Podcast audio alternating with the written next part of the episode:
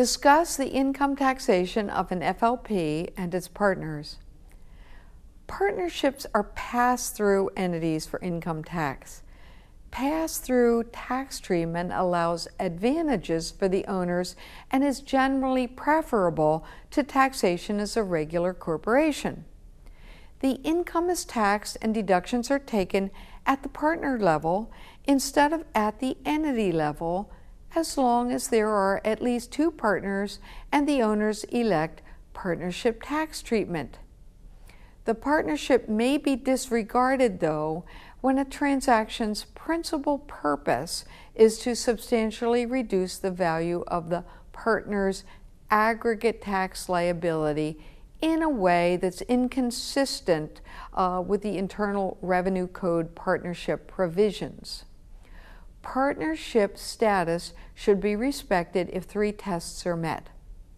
The partnership is a bona fide arrangement and is entered into for a substantial business purpose.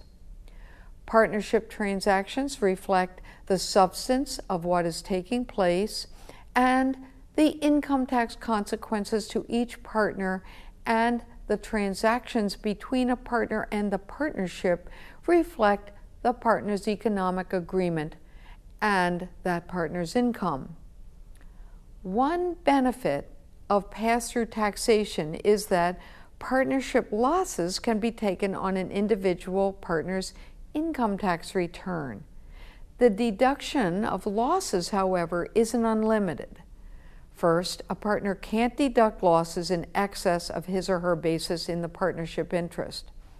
Basis is determined under normal rules applicable to any property a partner receives basis for capital contributions to the partnership.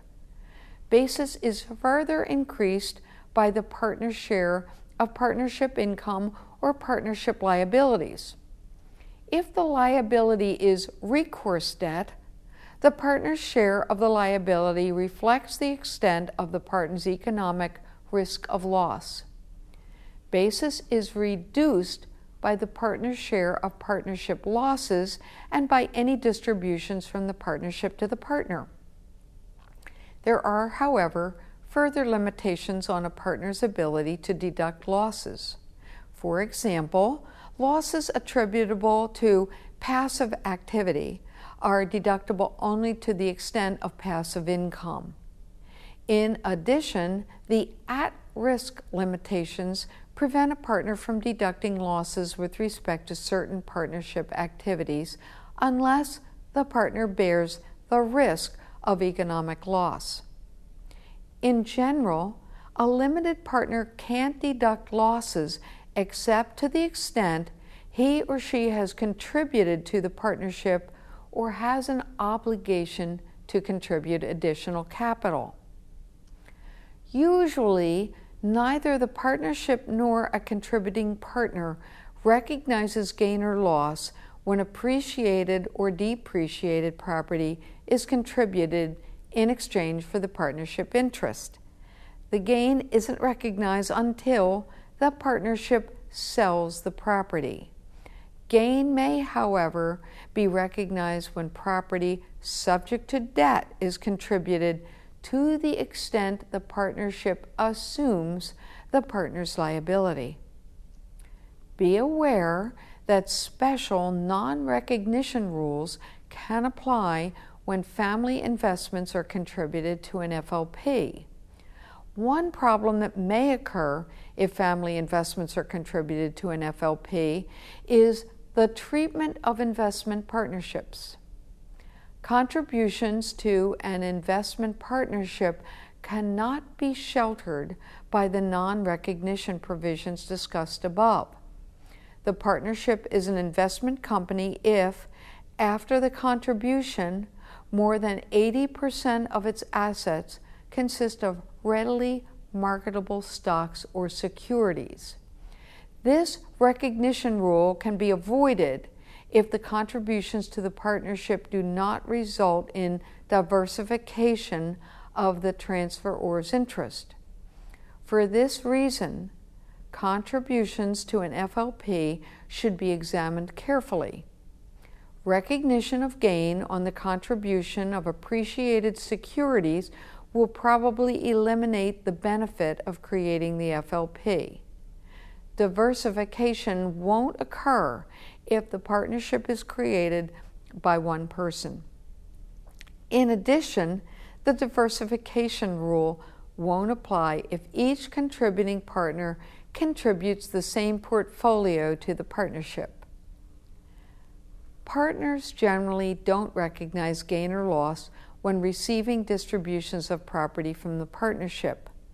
When cash is distributed, the partner will recognize gain to the extent the cash received exceeds the partner's adjusted basis in the partnership interest. Since the partnership is a pass through entity, each partner is taxable each year on his or her distributive share of partnership taxable income. In addition, payments made to a partner as compensation for services will be treated as a guaranteed payment. Guaranteed payments are taxable to the partner. When the partnership terminates, the partnership is liquidated and the property is distributed to the partners. At this time, the partners may recognize gain. For tax purposes, the sale or exchange of 50% or more of the total interest in the partnership capital or profits within a 12 month period terminates the partnership.